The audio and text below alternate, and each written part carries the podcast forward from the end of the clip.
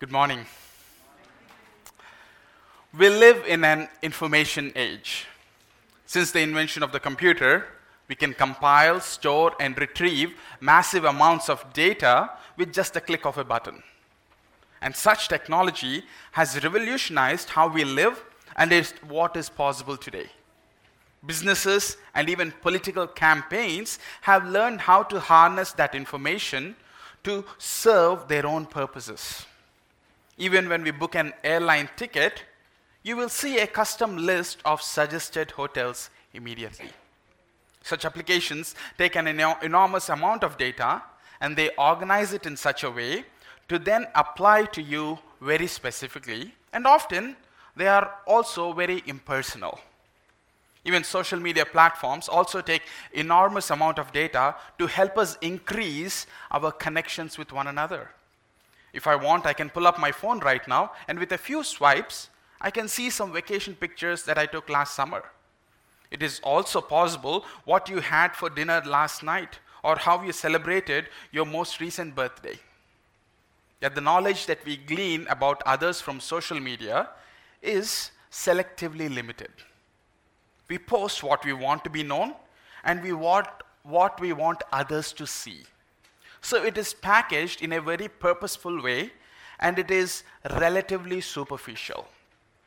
But even the knowledge that we have of those we know most deeply and seek to get to know at the most deepest level, even that knowledge is really incomplete and imperfect at the end of the day.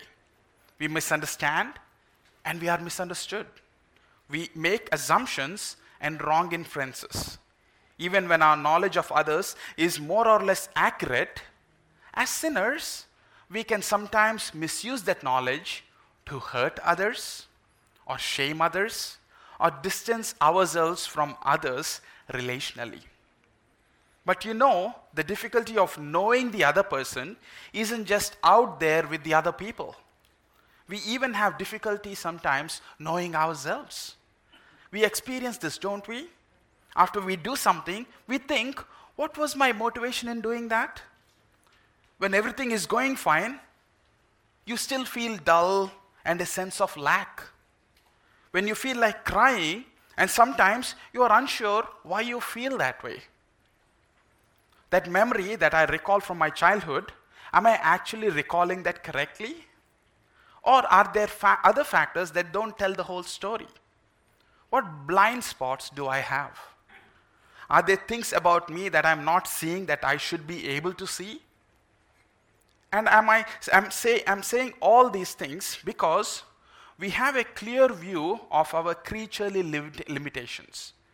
When we know that, we can better appreciate and stand in awe of God's divine attributes and see how these glorious attributes of God apply to us at a very personal level. So we are creatures of limitation, but our God is not.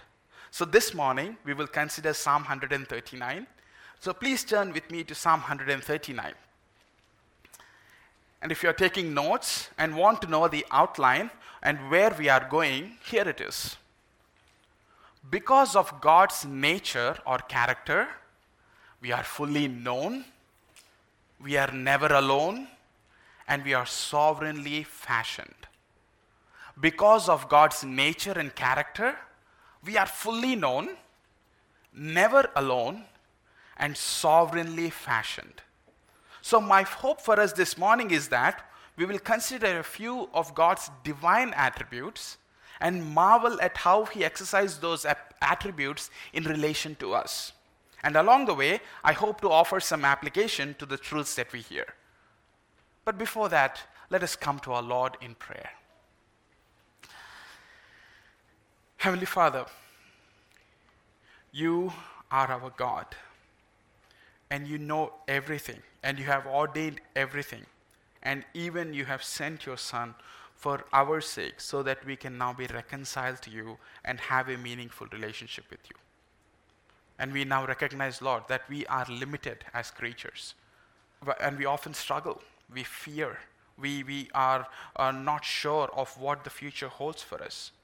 And in the midst of that, Lord, help us to understand your glorious attributes, your character, so that we would be rooted and grounded in your everlasting arms. And give us grace, Father, to hear these truths and be reminded of these truths. For your glory alone, we ask these things. Amen. Now, as we started thinking that our knowledge of ourselves is always limited, today in this passage, we can see our God has extensive knowledge. And not just knowledge, He has extensive knowledge of us. This psalm is intensely personal. Now, as we begin to look at this psalm, one thing that we can know is that this psalm is a psalm of David. You, you can see that just as we start. To the choir master, a psalm of David. Usually, psalms have some backstory, but this psalm doesn't have a story. We don't know what David was in the middle of when he considered these things when he wrote them down. We see that at the beginning, where David says, O Lord, you have searched me and known me. He just starts off like that. And we will see this statement again as we approach to the end of uh, this psalm in verse 23, where he says, Search me, O God, and know my heart. And so the, the, the, those two statements bookend this psalm. And this is, not, this is not an inflective psalm or something where David looks inside of himself for wanting to know something about himself. We see here David is focusing outside of himself beholding God, and we know about the Lord and understand our meaning and purpose, just as how David does here. So now let me point out the structure or the themes that we can see in this psalm. Okay, verses 1 to 6, we can see that as one section in our Bibles. Verses 7 to 12, and then verses 13 to 18 are the other two.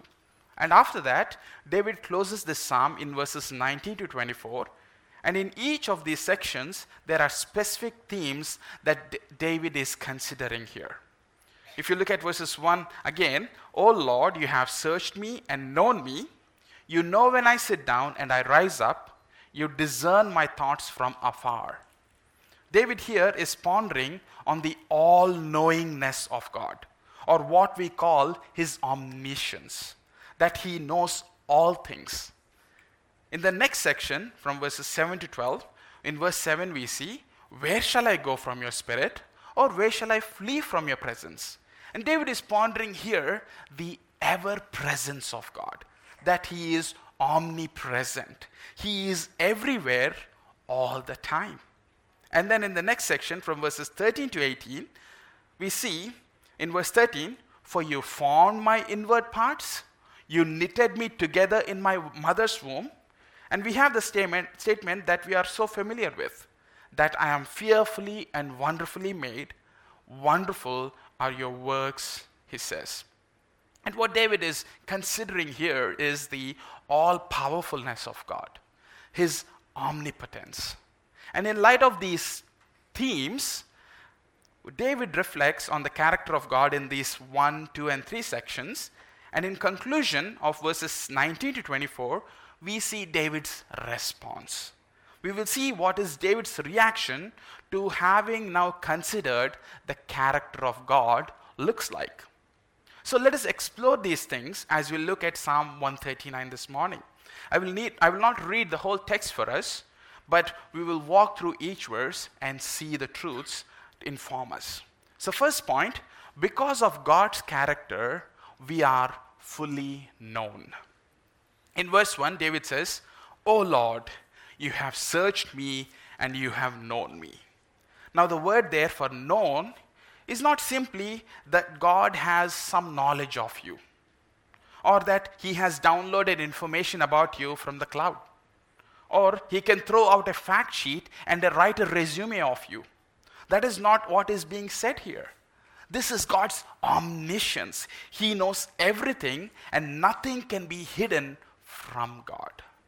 And for David, this is not some abstract truth that he just keeps in his theological box. This truth applies to David. The fact that God knows everything means that he knows everything and he understands that clearly. And then in verse 2, you know when I sit down and when I rise up. You discern my thoughts from afar. God knows when we sit and when we rise. This is to say, all our la- actions from first to last, God knows all our thoughts. When our thoughts are conscious or unconscious, He understands them perfectly. And verse 3 You search out my path, my lying down, and are acquainted with all my ways. Even before the word is on my tongue, behold, O Lord, you know it altogether. He knows every single unspoken word, even before it is on our tongue. He knows it altogether. That's how He discerns our activities from when we start our day to when we hit our pillows. Whether those actions be public or private, God knows all and sees it all. And this knowledge goes far beyond mere observation of seeing what we do. It's not like this CCTV camera of God's observing everything that we are doing. No, this knowledge goes far beyond that. Instead, He searches, He discerns, He is acquainted with all our ways. Verse 5 says, You hem me in behind and before and lay your hand upon me. God has set out boundaries that we cannot pass. You cannot live anywhere where God does not want you to live. You cannot add one day to your existence or subtract from it that God has not already counted out for you. He has helped you from behind and from before. This should help us to know that our God is in control. And at the same time, we will be comforted to know that we are never too far away from Him. He is always right there with us and for us, knowing us, discerning, and acquainting Himself to us. So, friends, this speaks to the completeness of God's knowledge and care for us. This is a kind of intimate knowledge that only God has. This section points out to the intimate relationship that God has with David. It is a statement of intimacy and affection. God knows David, he is intimately acquainted with David. He even wants to be with David. And this is the basis because he knows us fully. He guides us, he protects us, and he directs us. God's knowledge is not just a, in one, some terabytes of data. No, it translates into action for us. And it perfectly aligns what He deems best for us. So, brothers and sisters, God's knowledge of you is just as complete as it was for David. So, think for a moment if someone takes an interest in you and they sit beside you and they ask you questions to get to know you. You feel loved and cared for by that, don't you? If you're married and when you anticipate what your wife is thinking just by looking at her, just from years of knowing her, even when she doesn't say anything, you know what she is thinking. You can tell there is a level of intimacy between you, don't you? And that itself communicates that you know her, and when you act accordingly, she feels cared for, which communicates a profound love to her. Now, friends, God does that billion times better than we ever could. So consider the care and love God shows us in careful attention to you and your ways. When you woke up this morning, God knew precisely what you would do first. Did you brush your teeth first? Did you make your coffee? Did you roll back to sleep to get some extra rest? Or maybe this morning as you drove to church, or on the other days when you drive to work. What thoughts did turn around in your heart and mind? What did you think about? And God knows everything that you are thinking. He knows your fears, your hopes, desires, your routines, thought patterns, and even disappointments. He knows them all. Now, understanding that God knows so intimately, isn't it better to go to God in prayer? To seek Him, knowing that He already knows everything in our minds? particularly when we are unsure or taking up a new task, even though it is very trivial. I think we will do well if we first consciously bring them to God in prayer and ask Him to evaluate our thoughts, to help you discern your thoughts. For instance, who do you most want to talk when you are burdened or discouraged? Is it not that friend who can finish the sentence before you say it?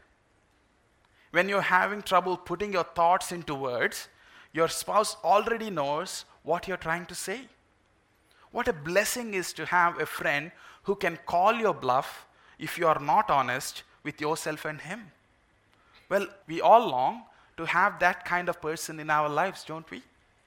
That is the kind of person you most want to talk when things are heavy. So then let Psalm 139 compel you to realize you have this kind of friend in the Lord. And that no one can ever know you better than He does. So cast all your cares on Him because He knows you and He cares for you.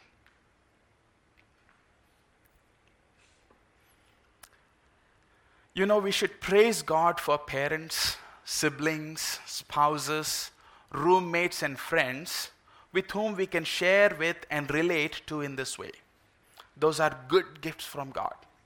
And if you don't have one, ask God to send someone into your life. But ultimately, let us make the Lord our nearest companion. He knows us best and He loves us the most. Notice in verse 6 how the psalmist responds to these truths. He says, Such knowledge is too wonderful for me, it is high I cannot attain it. Why does David say such knowledge is too wonderful for me? If I told you this morning that I know everything about you, what you did this morning, what you did, as, did yesterday, and the day before, and say that I can actually prove that I know all together, you would not hear that as welcome news, right? Then why does David say that this is wonderful news that God knows everything about him. This is because of God's character, beloved. Our God is entirely holy and loving in his character, and he has the power to do what he wishes. So David knows God is holy and all his ways are right, and that he never uses his knowledge of you to shame you or to use that against you. If you belong to the Lord Jesus Christ, He is for you, even in the midst of that.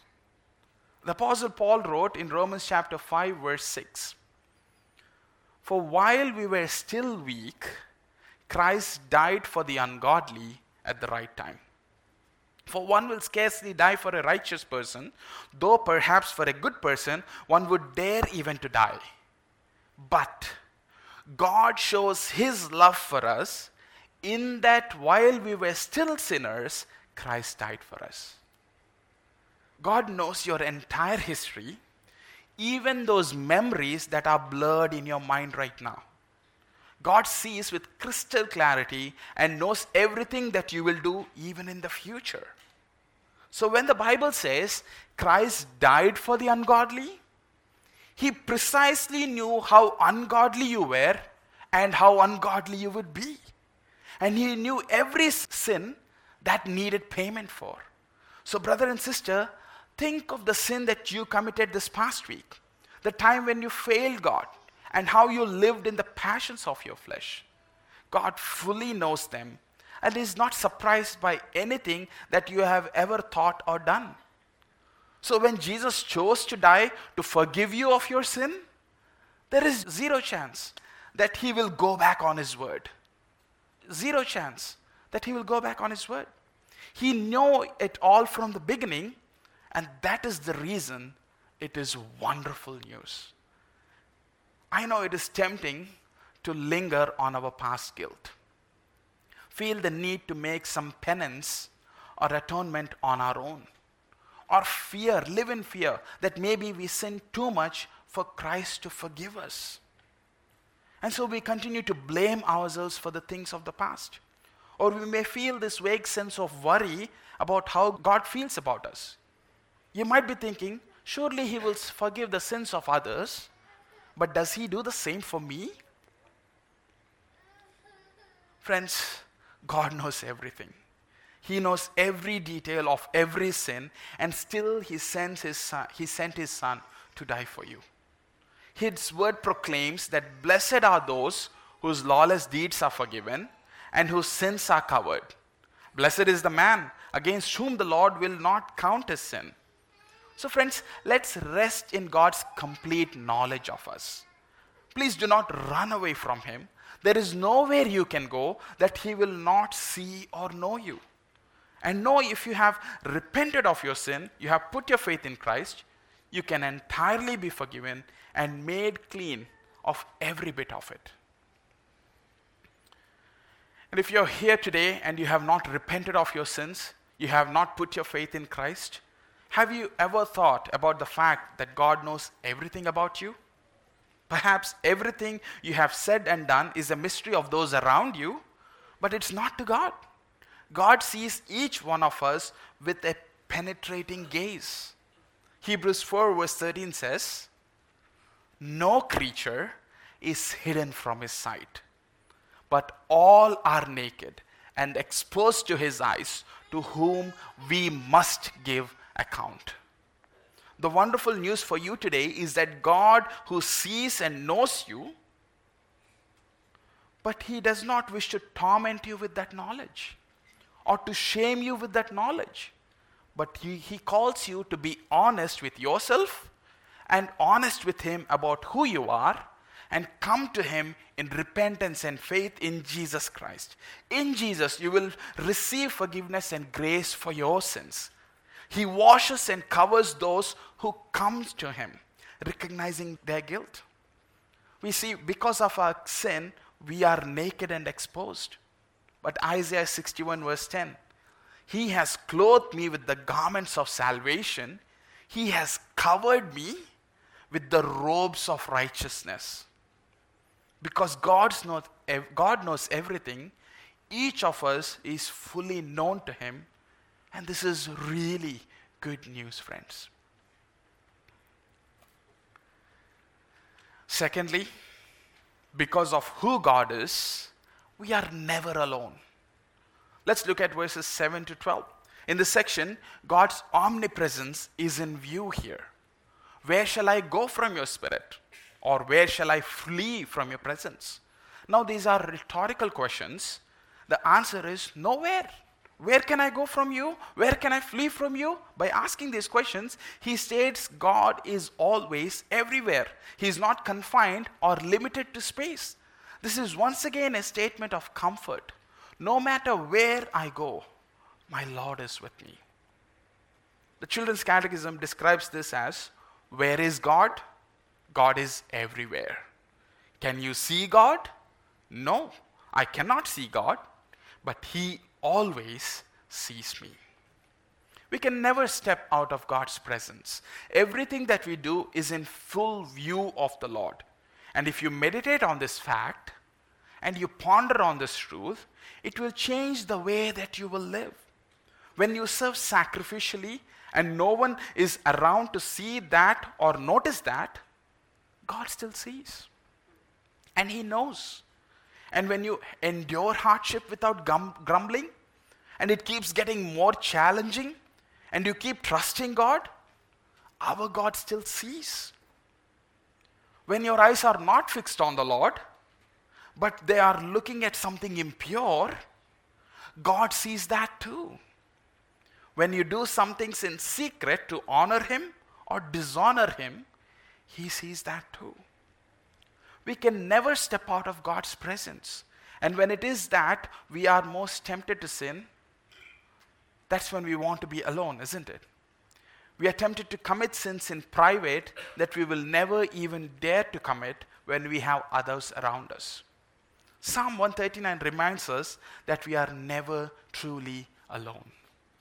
So, cultivating a constant awareness of that God is present with us will transform on how we fight sin. I think we are sometimes tempted to try and flee God's presence when we sin.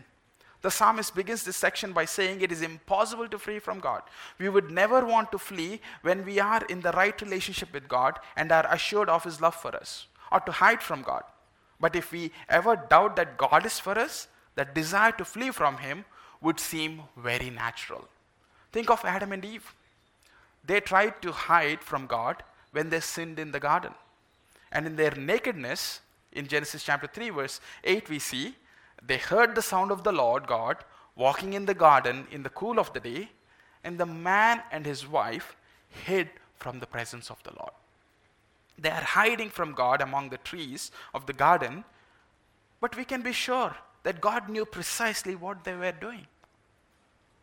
When God told Jonah to go to Nineveh, we see Jonah in rebellion hopped on the boat to go in the other direction. We see in Jonah chapter 1, verse 3, Jonah rose to flee Tarshish from the presence of the Lord. When we think about God rightly, running from Him will be a very foolish thing to do.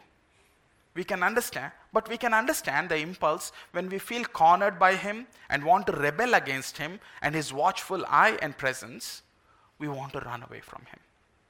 And maybe this morning, you are not relating to Jonah in this way in this dramatic way of running from God. Maybe not in the way that feels like running. But let me ask you this when you stumble into sin, and then you feel a wave of guilt and conviction, and when a remorse that comes on you, what do you do in those immediate moments afterwards? Do you try to push those thoughts of God out of your mind at that moment? Are you reluctant to turn to Him in prayer and confession? Is picking up the Bible and going to God's Word the last thing that you want to do? If so, perhaps you are subtly trying to flee from God's presence. The psalmist knows that God's presence is an actual greatest comfort and our only hope. David is a man who wants to feel God's presence here in this context. He is very encouraged by the thought that God is always with him. Look at verse 8, how he marvels. I ascend to heaven, you are there. If I make my bed in Sheol, you are there. Now, this is hyperbolic language. David is not necessarily talking about dying and going to heaven or dying and going, to, going down to hell.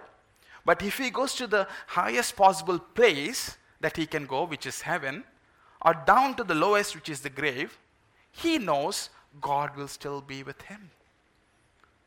Verse 9 If I take the wings of the morning and dwell in the uttermost parts of the sea, e- even there your hand shall lead me, and your right hand shall hold me. Again, we are talking about directions here up and down. Morning, wings of the morning, east, and the sea to the west. Even there, God, what does it say? God's hand will punish him? Will judge him? Will it strike him down? No. David says, even there, your hand will lead me, guide me. Even there, no matter where I am, his right hand holds me. God's right hand is the hand of favor, will lay hold of me. And this is precisely where Jonah found himself when he tried to flee the Lord. I will read Jonah chapter 2, verses 2 to 9. I'll read some parts of it, where it says, Out of the belly of the Sheol I cried, and you heard my voice. For you cast me into the deep, the hearts of the seas and the floods surrounded me. All your waves and billows passed over me. And he says, Jonah says, Then I said, I have driven away from your sight, yet I shall again look upon your holy temple. The, wa- the waters closed in over me to take my life. The deep surrounded me, yet you brought up my life from the pit, O Lord my God. When my life was fainting away, I remembered the Lord, and my prayer came to you in your holy temple. Salvation belongs to the Lord. Can you imagine putting yourself in Jonah's place where he was cast into the middle of the sea? He knew that his death was certain. And then he saw this great fish coming, and then he knew he was gone. But he was never safer than in the belly of the fish, in the middle of the sea, because God was there. And God appointed salvation for him that day. So consider psalmist's words again, verse 10. Even when I dwell in the uttermost parts of the sea, even there your hand shall lead me, and your right hand shall hold me. None of us here this morning knows what unforeseen dangers or challenges we will face in the future. We cannot predict it. We can all keep ourselves imagining terrifying circumstances and feel alone and hopeless at night. But in His kindness, we don't need to know those things. For the Lord gives us grace that we need today. All that we need to know from this passage is that we are never alone, never hopeless, if God is our hope. That is what we heard earlier in our scripture reading as well. John chapter 10, verse 14. I am the good shepherd. I know my own, and my own know me, just as the Father knows me, and I know the Father. I lay down my life for the sheep. So, friends, Jesus, our good shepherd, is always with us. He knows us and he lays down his life for us. Sometimes, even though when God is there with us, we still feel we are in the dark, don't we? There is stubborn darkness that we feel that is looming. In verses 11 and 12, if you see, the psalmist uses imagery here of darkness to describe seemingly hopeless situations. Look at verse 11. If I say, Surely the darkness shall cover me, and the light about, about me be night. Even the darkness is not dark to you, the night is bright as the day, for the darkness is as light with you. Again, these words are the words of comfort, friends. David ponders on his omnipresence, God glorifying God, not being afraid of God, not running from God, but knowing and comforted that God is with him no matter where he goes. But there is still darkness. Darkness is fearful because we don't know what dangers are lurking beneath or what we cannot see. But the psalmist is saying that even when we cannot see any light, he can see light. He has hope. When he does not know what is out there, he's blinded.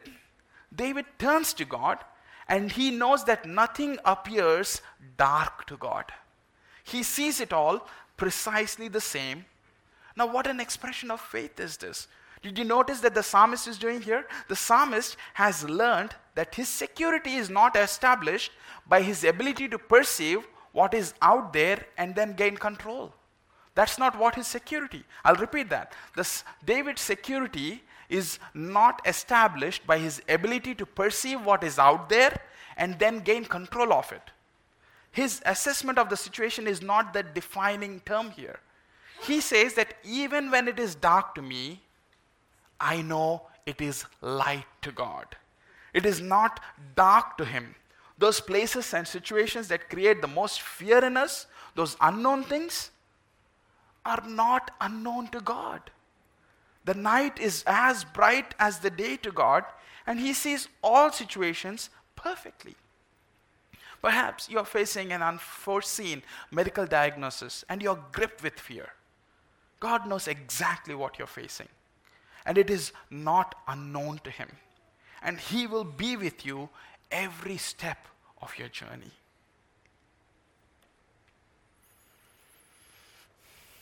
Now, children, do you sometimes feel, feel afraid of dark? Maybe you're lying on the bed and the lights are out and you can't see things in the room as you could before, and you get fearful. David, who wrote this psalm, knows what it is like to be afraid in the dark. We read of times when he was in a dark cave and some people tried to kill him. And it was frightening. As in this psalm, darkness is understandable because it creates fear. It is a natural experience. And it is okay then to let your parents know that you're afraid. Okay? and ask them to comfort you. It is fine to do that. That is good and appropriate and right. But the next time you feel afraid, think about the fact that God is right there with you. Next time you feel afraid, know that even though you cannot see anything, God can see you and He can see right through you. And be confident that God is with you. And then what you can do, you can ask God to help you, not to be afraid, because He is there with you. Now, you know, there are other types of darkness that can overwhelm us. Depression has been referred to as a stubborn darkness. If you have experienced depression, you know what it feels like. I can't see anything in front of me, hardly even to put the next foot in the front of the other. And we know what it is like to be gripped by depression. And it is rightfully described as darkness. When we all feel hopeless, we can't imagine it clouds everything. This passage teaches that God is not overwhelmed even when we cannot see the light. God sees the light to the point that whatever seems dark for us is still light for Him. So be comforted by that truth, friends. No matter how hopeless you may feel, sometimes that does not mean our situation is beyond hope. God is with you, and He will not give up on you or let you go. In Jesus, we now have our Emmanuel, God with us. And He is with us because he, he, he was even raised from the dead. Just as darkness is even light for our God, Jesus could not stay dead, but was alive, risen, and dwells in us. So take comfort, my brother. Lift your discouraged hearts. Dear sisters, because of who God is, we are never alone. Now, the psalmist's reflection on the darkness here actually leads him to consider another aspect of God's character in relationship to us. This leads us to our third point. Because of who God is, we are sovereignly fashioned. We will read that in verses 13 to 18. So, we, we have been talking about darkness as frightening to us, yet God sees it perfect clarity he now considers the creative, now David considers the creative power in creating human life. We see his power. The psalmist doesn't marvel at God's power in creating human life in general, he marvels at how God formed and fashioned him. So, so the end of this last section, David says, Look at what God has f- fashioned and done in the dark and secret places. Verse 13, he says, For you formed my inward parts you knitted me together in my mother's womb. I praise you, for I am fearfully and wonderfully made. Wonderful are your works, uh, are your works. My soul knows it very well. My frame is not hidden from you when I was being made in secret, intricately woven in the depths of the earth. So we see here that God cares for us, and his affection was even upon us while we were being knit together in our mother's womb. God is intricately involved in our lives, even as life begins in the mother's womb. As David, as he ponders and thinks of these things, saying, You formed my inward parts, you knitted me together. Now, this is our God, friends. He is involved. The all powerful God is involved in carefully fashioning us. Those who know what stitching or knitting looks like can probably understand the attention to detail that is required to make something. And our God is so much involved in our lives. Our God is not a God who sets things in motions and sees how they turned out in, turn out into. The, the way to, we come into this earth is not molecules and cells taking a course of action, friends. It is God who is the grand designer. And we have to understand the weight of it. There is a lot of debate going around not to call the child in the mother's womb a living being.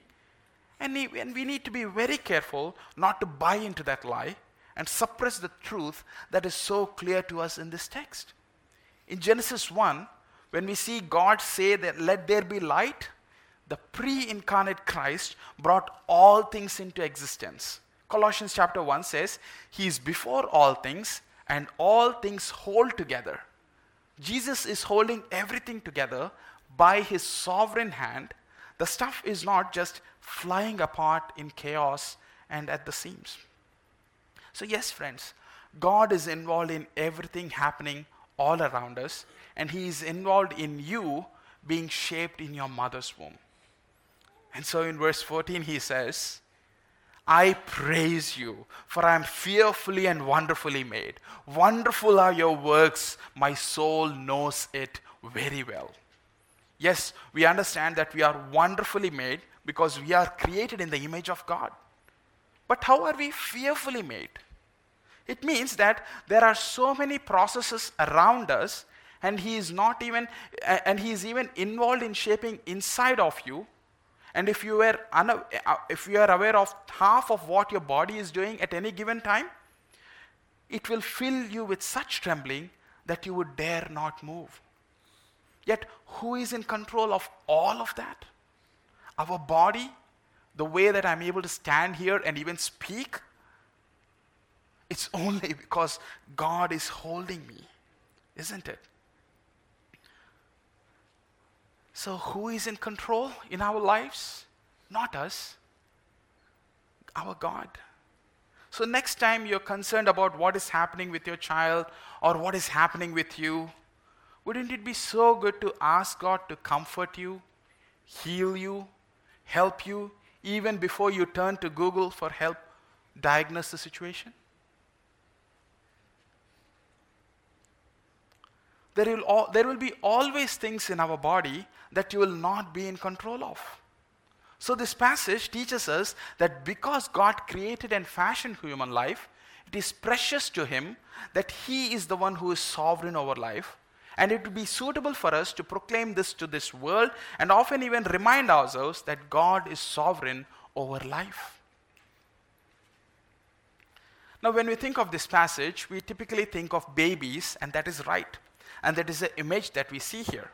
But notice that this passage continues. It has in view that every one of the day was formed for David. The baby that is secretly fashioned and formed in the secret place of the womb is the same person who is now fully grown and is now communing and relating to God as a grown adult.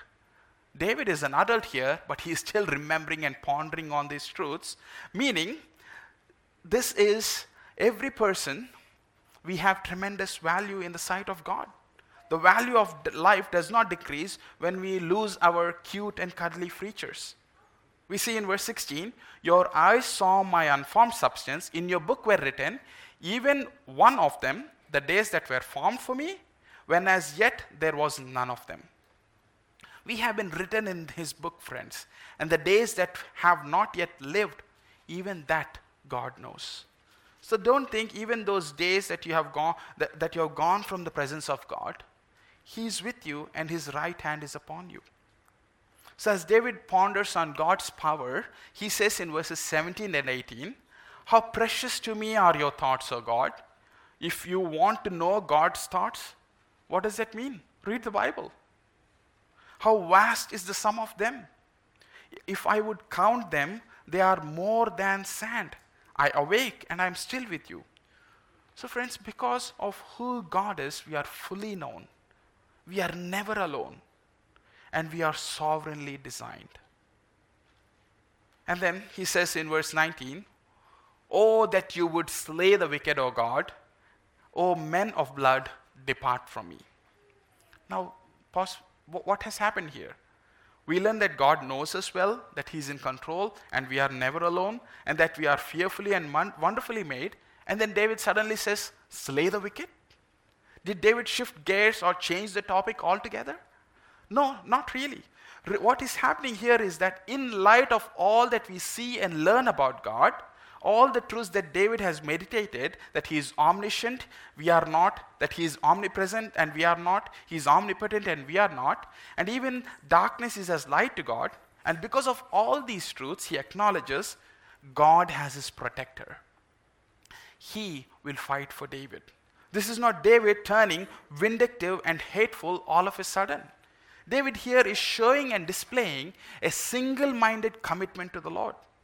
He has observed God's character and nature and is pointing here to God's holiness. That God is holy and set apart, and that anyone who is going to be opposed to him, David is saying, I'm still going to be with God.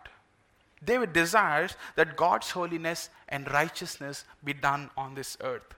These wicked men are not just men of different, different opinions, they are men of bloodshed, unjust people who destroy those made in God's image. Look at verse 20. They speak against you with malicious intent. Your enemies take your name in vain. How is David speaking of the Lord here? With reverence. I hate them with complete hatred. I count them my enemies. He's saying they have become my enemies. Now you might ask, but what does Jesus say we are to do with our enemies? We have to love our enemies. Hate and love seem like they contradict one another, but if you think of it, if you are a person of love, you are a person of hate. Really, because I love children, I hate killing babies. I hate those who do abortions but I will love them so that they will come to hear the gospel of Jesus Christ and they will be forgiven and submit to the holiness of God. So that on the judgment day, they will escape God's wrath. It is only through the gospel of Jesus Christ, He who died for us, who is risen again, who is ascended into heaven and is seated at the right hand of God, and is coming back again to judge the living and the dead, whoever believes in him will not perish under the righteous judgment of God that is coming upon all men. But whoever believes in him will be forgiven of their sins and have eternal life. So you hate the enemies of God and the wickedness that they do, but you also show mercy to them and give them the gospel so that they will not perish under the mighty hand of God. So, in conclusion, Psalm 139, verse 23, he says, Search me, O God, and know my heart. Try me and know my thoughts. We know that already, but notice how he uses that. And see if there be any grievous way in me, and lead me in the way of everlasting. So, a bit of uh, application here. Steve Lawson says that there are three ways our sin hurts. Our sin hurts God. God doesn't want us to walk in these sinful, wicked ways. He wants us to walk in the way of righteousness. And God is more concerned about your sin than He is concerned about the sins of the wicked in the world. Because God is more concerned about the sin in His church than outside. God is dealing with the wicked, He will do that, and one day He will judge. But we need to check ourselves, friends. Search me, O God. I already mentioned that there are times we will not be able to see the different ways we sin against God, but He knows. So it is good for us to ask God to show us that we can deal with that sin. So that I may confess this before God, so that He will receive the worship that He rightly deserves. So, friends, if you're convicted of some sin, don't just confess and move on, but work hard on identifying the different ways the sin is working on your heart and weed them out one by one. Secondly, our sin hurts others. Everything that we do hurts others. My friends, we do not sin on an island. It is not like I do what I want to do and it doesn't hurt anybody else. No, it does hurt. It affects the people around you and the sinful choices that you make, it affects others. So be mindful of that. David says to see if there be any grievous way in me. You know that, right? When you're not, not doing spiritually well, it immediately reflects on your relationships. You become more irritated, snappy, upset, complaining, grumbling. And there are many other ways that when we sin, it does hurt others. So let's be watchful of that. And the third person we hurt is ourselves. That's very clear. Sin affects our relationship with God. When we continue in sin, our heart becomes callous, hardens slowly, but gradually, and we find ourselves losing our first love. We hurt ourselves and put ourselves in dangerous positions whenever we reject the all knowing, ever present, and all powerful God. This is self harm. I'm saddened when brothers or sisters who are in sin and do not want to turn to God are further harming themselves. Repent of the sin and come back to the Lord Jesus Christ, who will forgive you, cleanse you, and forgive you of all unrighteousness. And that is the way of everlasting, my friends. Daily repentance, turning away from sin, killing sin, and running to Jesus by faith. This is the way knowing God and no other way because He is the one who truly saves. He is the one who will walk alongside us no matter what, who leads us and guides us in the way of everlasting. God knows you, and through Jesus Christ, we can, you can know Him. And we can relate to Him, and we can think our thoughts before Him. And as we live our lives before Him, welcoming His gaze and communion with us, asking God to test you, to know you, and to change you, there is no greater joy in this life than knowing Jesus and being known by Him. Let us pray.